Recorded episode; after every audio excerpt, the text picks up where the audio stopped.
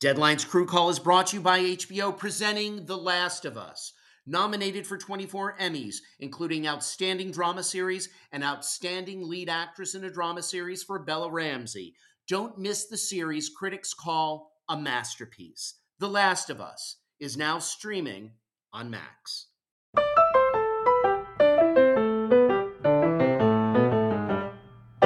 Helping to push the summer box office to the $4 billion mark is Sony's Equalizer 3, which is set to conquer Labor Day weekend.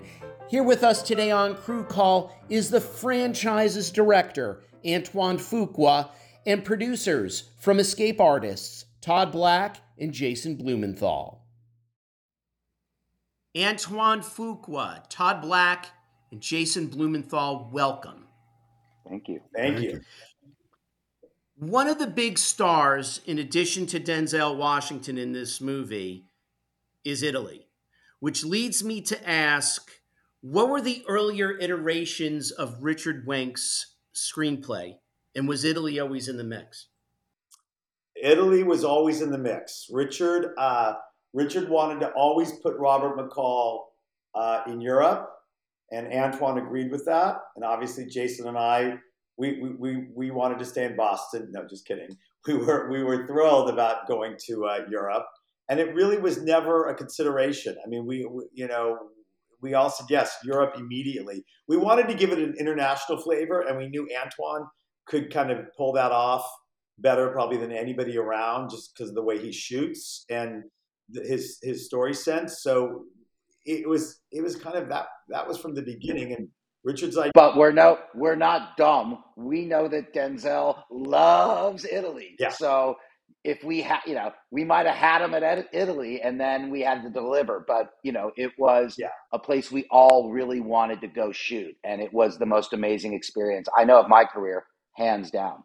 Yeah, fantastic. So no forty percent tax rebate. No, that had a lot to do with it. Sure, that had a lot to do with it. yeah. Antoine, how is it to shoot there? Because you know you have a lot of small villages there's a lot of cobblestones. I got to imagine practically it can be hard to set up. Yeah you have to shift your mindset right? Because of when you're in cinecittà the, the studio that's easier of course in rome right? Because it's a studio.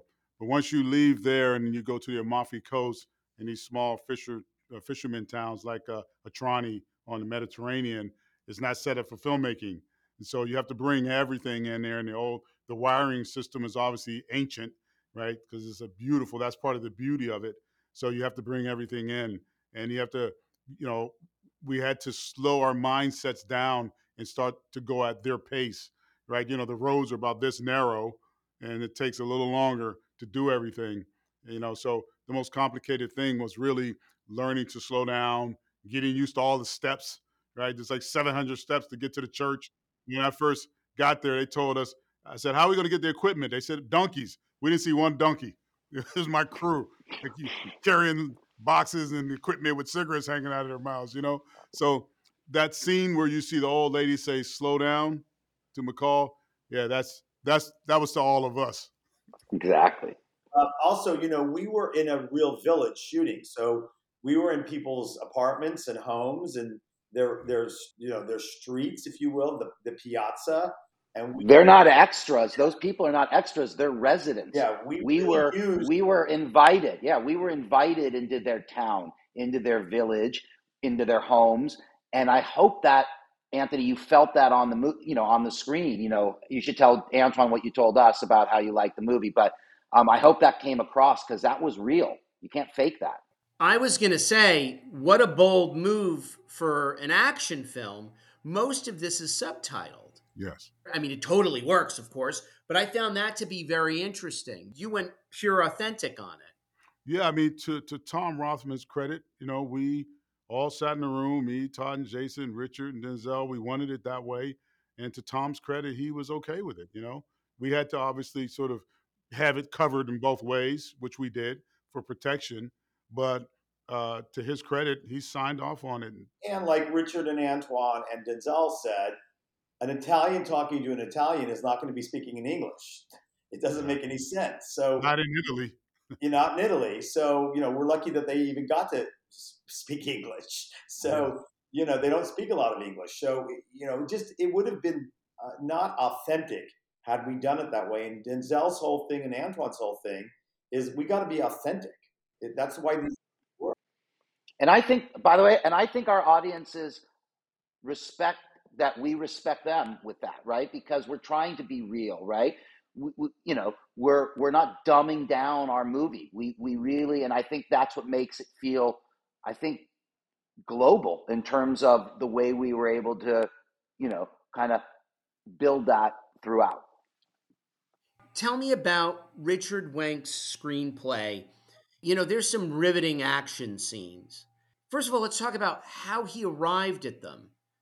And I don't want to spoil too much. It, this movie opens just fearlessly and really pulls you in. There are literally things I've never seen in other action films. Does that take him a few months to get to? is he very detailed in the screenplay or does he keep it short antoine so that you can expound on it on the set it's a little bit of both. You know he, richard is a very detailed writer but you know from the very beginning in equalizer one we would spend a lot of time together just talking about the action and it was really always about it was like dialogue. The action had to feel like it was part of the dialogue. And so you know we would look at the setting and really discuss the situation. And you know, one of the things we all agreed on was that there's no such thing as a fair fight. You know, and violence happens uh, quickly and brutal uh, if someone knows what they're doing. And so those sort of uh, mandates led us down the road to the the events you saw and the details of the action. So, like in the beginning, McCall's in a darker place, so he's a little more brutal towards those guys. Um, and so that journey leads all the way up to Vincent at the end that he has to deal with, and that uh, terrorizing the way they terrorize people, the slow burn. yet. The other thing, Anthony, you have to remember is we've all worked together now. This is our third one. So there's a shorthand with Richard, there's a shorthand with Antoine, there's a shorthand with me and Jason with Richard and Antoine, and there's a shorthand with Denzel in that you know he's this is his third time playing a character that he really un, he, first of all he trusts Antoine hundred and fifty percent and and you know his whole thing is authenticity so as long as the action the action could get big and fun but if you kind of watch the movie you know as as much as we could we do go for fun but we try to use all the objects in the room, so to speak, even if it's a gun. To that point, we, you know, I love, we love when you say the action is amazing and that we've made an amazing action movie, but we never set out to make an action movie. We've always made a character movie where the character just happens to be really fucking good at action, right? And Antoine is never, I don't, we've had chances to just do, you know, window dressing action that doesn't have anything to do with what our character is really trying to do. And none of that ever happened in these movies. Everything that's going on is for a reason and for a purpose, but it starts with the character. And we've got the goat playing that character. We've got the greatest actor playing a character three times, and we get with the audience to watch that story evolve over these last three films. And I'm I can't tell you that uh, I think this is our best one. I, I really believe that. Deadline's Crew Call is brought to you by HBO presenting The Last of Us. Nominated for 24 Emmys, including Outstanding Drama Series and Outstanding Lead Actress in a Drama Series for Bella Ramsey. Don't miss the series critics call a masterpiece. The Last of Us is now streaming on Max. And what makes him different from other action heroes is that he's rather precise. Well, first of all, there's always justice in what he does. Number one. First and foremost. Like I'm thinking about that scene in the restaurant where he puts the the finger, you know, right in the guy's hand. First of all, he has a different fighting style. He's unique and he's smarter and of course more piercing. I think that's what makes him stand apart. Correct me if I'm wrong, from a Bond or from Tom Cruise's Ethan Hunt. He, he's really sharp. Yeah. Yeah, you know, he's not about spectacle, really he's about efficiency and he's like a samurai. You know, um, sometimes a situation uh, with the nerve is more interesting. You know, he could have flipped the table and done some cool stuff, but that's not as interesting as something as simple as that. So, you know, the thing with McCall and the thing with Denzel Washington is that he doesn't ever see himself as an action star. He's just a character playing a role, and all his decisions in the action is based on that. It's not really for spectacle.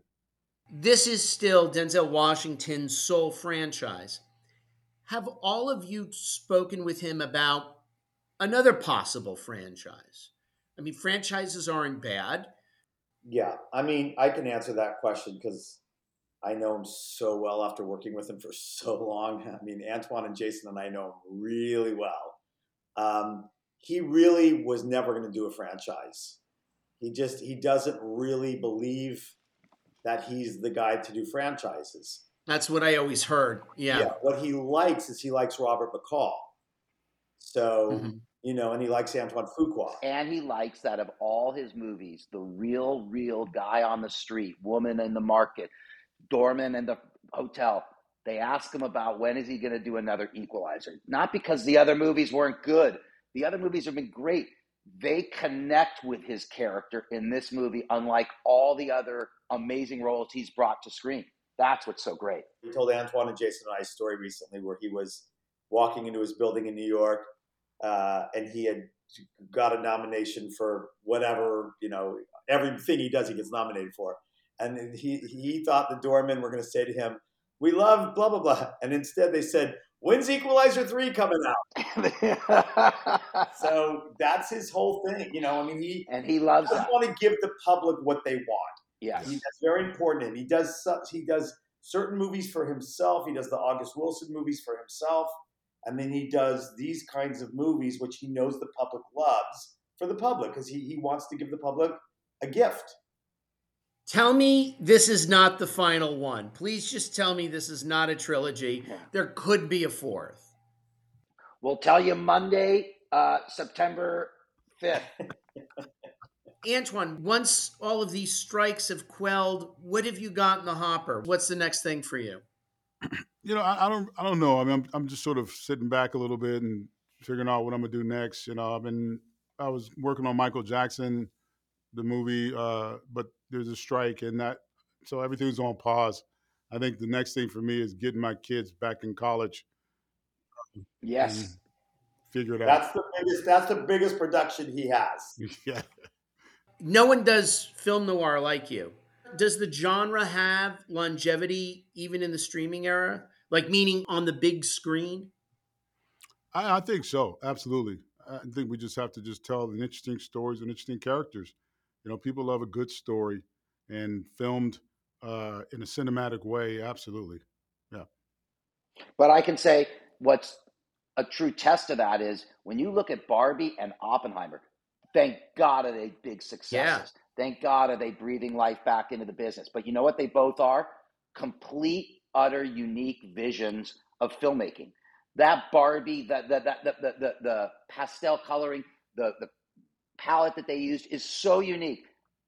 And then what up, and then what Nolan did, and then what Antoine does. This is the time. What I'm saying is, we are at the height of technological filmmaking, what we can do, and how we can kind of provide these cinematic experiences. And we just think that this strike right now is happening at the worst possible time, but we want everybody to come out of it happy. Also, just to say what Jason said, you know, Greta is a singular filmmaker. Chris Nolan is a singular filmmaker. Antoine is a singular filmmaker. I think these singular filmmakers, yes. they're going to continue to to bring us big fat hits. And they're and they they they all three all three of these filmmakers understand audience. You know, they're not making a movie for three people to go see in their backyard. so I think, you know, that's where we, that's where Jason and I, as producers, benefit working with someone like Antoine, where you know he he's not afraid, nor is Denzel in this genre and in these kinds of movies to make commercial films. And Sony and Tom Rothman, to his credit, fully supported it.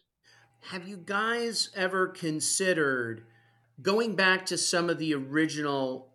Is there like a signature episode in in the TV series that like We literally never. I grew up with the show. We didn't take anything. We only took the title, took the time. We Honestly. never watched it. yeah and we knew that it was a show about justice in some regard. But what we've done with it was trying to make it our own, and, and that's what Antoine's done since day one. I was just curious because of the fact, like Star Trek, there's Khan. I didn't know if like Equalizer has Yeah. its, has its Khan. I've never, I've never seen the show. Jason's never seen it. Uh, we love the title. When it became available, we wrote a check out of our checkbooks, and we got it. And we sat with Denzel and, and said, "Are you ready for a potential franchise?"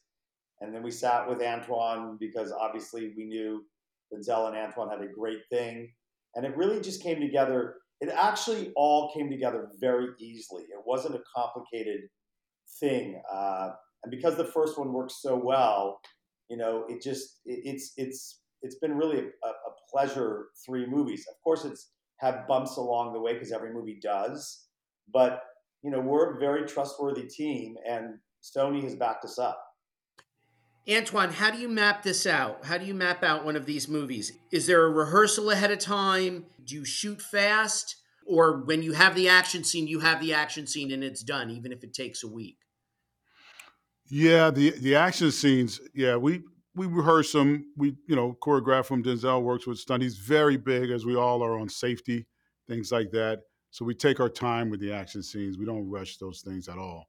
Um, also, as a great actor, you have to make sure that the action is a scene, is not just a gratuitous action scene. He's performing in the scene.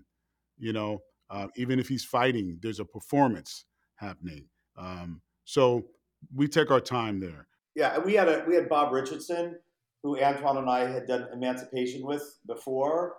So to have a, a DP that's Bob Richardson, because there's only one Bob Richardson, he is incredibly fast and efficient, and he and Antoine fit like this. I mean, they're literally like hand in glove. Mm-hmm. I've never seen a better in, in all the movies I've made. I have never seen a better partnership than Bob and Antoine.